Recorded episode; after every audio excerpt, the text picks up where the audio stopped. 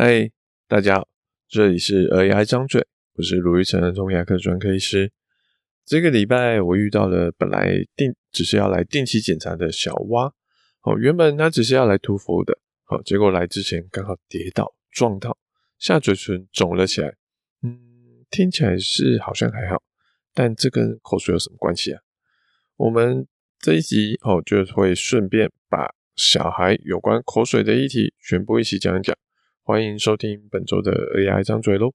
我们现在继续说说小蛙的状况。小蛙妈妈说：“诶，他刚刚在家里跌倒，撞到的时候起来看一看，本来担心他有流血，结果嗯，好像也没有看到伤口。不过嘴唇有一区看起来白白的，不知道是不是撞到嘴巴破。好，所以希望我帮他检查一下。我就说没问题。好，我先看看。好，等一下有什么状况再跟妈妈说。”那我就一开始呃把牙齿全部都检查一下，嗯，看起来没什么问题。我就再看看，哎，小蛙的下嘴唇，它肿起来了一个像是直径大概两公分大小，大概就是五元硬币这样的大小。那整一球一球鼓了起来，肿起来的地方靠近牙齿的那一侧，还有一个大概半公分白白短短的一条白线。我跟妈妈说：“诶，这个白白的，其实它不是嘴巴破了，它比较像是撞到的时候，下嘴唇在被挤进去，哦，往内跟下门牙有去摩擦到，被下门牙摩擦出了一个小小白色类似茧一样的东西，它就像我们手指旁边的死皮，哦，你如果稍微去抠它、压它、捏它，也会把死皮弄出一些白白的一些痕迹。”所以嘴唇上那个应该就是类似茧一样，就是皮肤有点摩擦的状况，不需要特别的去治疗。好，妈妈听到这边就已经先松了一口气了。那我就再继续跟她说：“诶，嘴唇刚撞到撞到的时候会肿起来是很正常的，大概最久七天内就会恢复，所以可以先观察看看。但是它撞到下嘴唇，而且其实还蛮肿，我们还要去注意它有没有另外一种情形。”妈妈听了就有点紧张，说：“啊，还有什么情形？不就是撞到吗？”我就跟妈妈说：“有个病叫做唾液腺囊肿。”妈妈听到“囊肿”两个字就很紧张，我想说：“啊，我试啊试啊，好，要怎么办？”我就赶快跟妈妈解释说：“诶，这个东西虽然叫囊肿，但它不是肿瘤哦，哈，肿瘤通常是指比较偏坏的一些东西，但这个囊肿它其实就是一个简单的小问题。”我们先说一下嘴唇的构造，嘴唇里面其实有许多一颗一颗小小的唾液腺，也就是分泌口水的一个地方，它让我们的嘴唇可以湿湿滑滑的，好，不会说整个完全都干掉。你可以想成嘴巴里面有一口又一口的水井，然后里面会有水管把水井里面的水这样抽抽抽后抽出来，送到嘴巴嘴唇的表面。一般状况下，诶，其实的系统会运行的很好。可是有时候就像是这样子咬到或是撞到下嘴唇，就会造成某一个运送口水的水管阻塞了。好，那这像是什么呢？我说，诶，我不知道妈妈有没有这样子玩过。就是一般我们看到浇花，如果有时候水龙头离我们要浇花的地方很远，我们就会接一个塑胶水管，长长的，哦，去拉拉拉，好，看我们要去浇哪边就比较方便。可是，哎，我自己小时候可能比较调皮啊，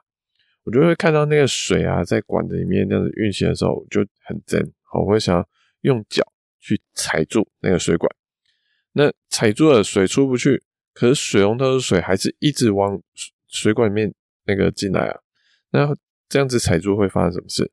就是水龙头的水它会像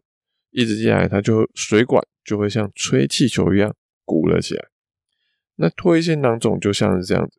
它运送口水的管路破掉了，阻塞了，口水出不太去，但是口水还是一直分泌啊，它不知道后面有被阻塞住，它还是一直分泌，所以就会在嘴唇那边鼓了一个小水泡。妈妈，你刚刚不是说，呃，你看起来没有流血，没有伤口吗？哦，其实这种问题正是没有伤口时候才要特别注意的，因为有伤口，搞不好那个口水。破掉的管路直接通到嘴巴外面，它就不会有一个小水球这样塞住。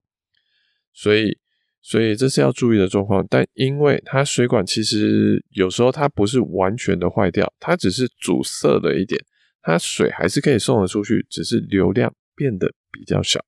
所以这个水泡只要它慢慢排，哎，有可能还是会完全排出去，那水泡就会变小。但是只要遇到啊，像要吃东西，或是说我们闻到酸的，甚至想到酸的。哦，就是那成语说望梅止渴嘛。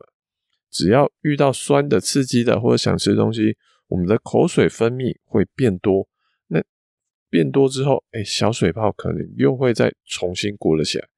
所以，如果通常刚撞到嘴巴会肿，是很正常的。但如果超过七天还是很肿，那可能就是有这样的情形，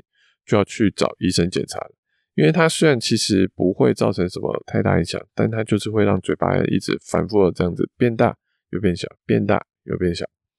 那唾液腺囊肿它只是单纯的排水口有撞击而堵塞或破裂，它不是什么坏东西。但是这种东西它也不会自己好，所以就变成你要吃的东西的时候就鼓起来，然后再慢慢消下去。如果小孩觉得可以接受，要这样放着，其实也没有什么关系。但是如果真的对生活造成一些困扰，我们就要去做治疗。那到底要怎么治疗呢？因为它不会自己好，所以最简单的方法就是直接把那个受伤的唾液腺那一组整个把它拿掉，就不会有这样子反复漏水或者是阻塞的问题。嘴唇其实有很多小小的唾液腺，彼此都还是独立的，所以拿掉其中一个，其实对于生活没有什么太大影响。顶多就是，诶，缝合之后嘴唇会有个小小不太明显的疤。而如果小孩够大够配合，这种治疗通常就是上个局部麻药好就可以了。那如果小孩比较小，甚至比较紧张，也可以考虑在镇静麻醉下或全身麻醉下去做治疗。妈妈听完就说：“哦，所以还有这种可能。”好，那我再看看，反正就是最总就七天嘛，我们就看七天还有没有问题。好，妈妈就这样跟我说了谢谢，然后就离开了。那其实嘴巴除了像这种小小的唾液腺之外，它它其实还有三个比较大的唾液腺。小的唾液腺像水井，大的唾液腺其实就像是水库那样子，好，可以积很多水，可以送更多的口水到嘴巴来帮助我们咀嚼吞咽。那其中一个大唾液腺在耳朵的前面那一块，大概就是脸颊的最外侧。它会从上颚臼齿脸颊的黏膜那边注入到口腔里面。好，所以如果仔细去看，不管是我们要看我们自己的，或是看我们小孩的，我们可以看到，在大概上面牙齿从前面往后数，大概第五、第六颗的牙齿那个位置的附近，哦，你可以看到脸脸颊的黏膜上面有一个小小的洞，小小的凸起，那个就是大唾液腺进来口水的地方。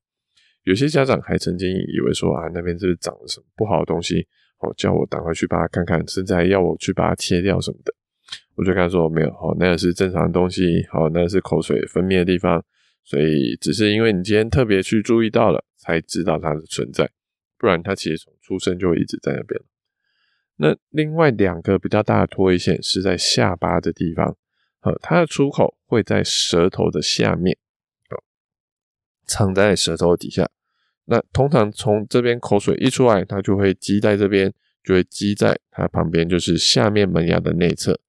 那下面门牙的内侧这边，因为口水最多，而口水有一些预防蛀牙的效果，所以连带的下门牙通常是最不容易蛀牙的地方。